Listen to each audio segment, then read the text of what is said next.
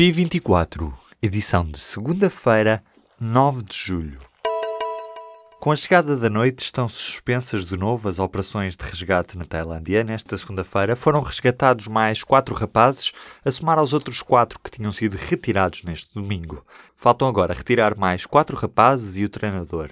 Se as condições o permitirem, o resgate vai ser retomado esta terça-feira. Foi testada com sucesso uma vacina experimental contra o VH1.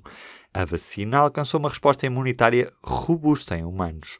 Os testes aconteceram em quase 400 adultos saudáveis e 72 macacos. A vacina provocou respostas imunitárias contra o vírus nos humanos e protegeu dois terços dos macacos.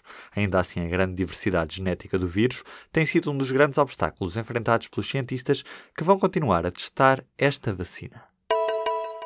O ministro dos Negócios Estrangeiros do Reino Unido apresentou a demissão nesta segunda-feira. Boris Johnson é a terceira baixa do governo conservador de Theresa May no espaço de 24 horas. Johnson é eurocético e defende um hard Brexit, uma visão diferente da primeira-ministra que defende uma saída menos brusca. O aeroporto de Lisboa bate novos recordes de passageiros sem que a infraestrutura sofra alterações profundas. Quem sobe é também o número de queixas. Dados da Autoridade Nacional de Proteção Civil mostram que as reclamações de passageiros sobre o funcionamento do aeroporto Humberto Delgado subiram 14%, totalizando 611 queixas no ano passado. Ainda assim, o aumento de queixas ficou um pouco abaixo do aumento de passageiros, foram mais 18% no mesmo período. O Presidente da República promulgou a suspensão de despejos e justificou-o com razões sociais. Na prática, ficam suspensos os despejos de inquilinos idosos com mais de 65 anos, ou pessoas com elevado grau de deficiência, mas os proprietários contestam a decisão e vão recorrer para o provedor de justiça.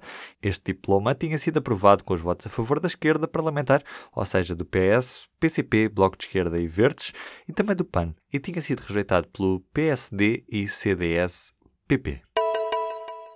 Vai ser entregue nesta terça-feira online uma iniciativa legislativa para que seja contado todo o tempo de serviços docentes.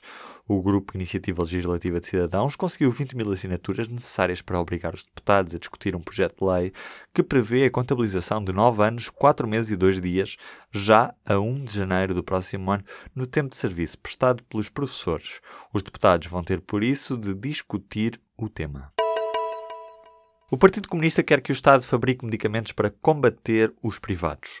O partido entregou nesta segunda-feira no Parlamento um projeto de lei que visa instituir o Laboratório Militar de Produtos Químicos e Farmacêuticos como Laboratório Nacional do Medicamento. O objetivo dos comunistas dizem ser cumprir o princípio constitucional do acesso universal e gratuito aos medicamentos a todos os utentes. A Nissan admitiu nesta segunda-feira ter falsificado os resultados das emissões poluentes. A empresa não revelou quantos carros estavam envolvidos na fraude, aludindo apenas a veículos feitos no Japão e para o mercado doméstico. Ainda assim, as ações do fabricante nipónico caíram mais de 4,5%. Bruno Carvalho diz que se volta a candidatar à presidência do Sporting porque aprendeu com os erros e as lições do passado. O antigo presidente leonino já é o quinto concorrente à presidência do Sporting.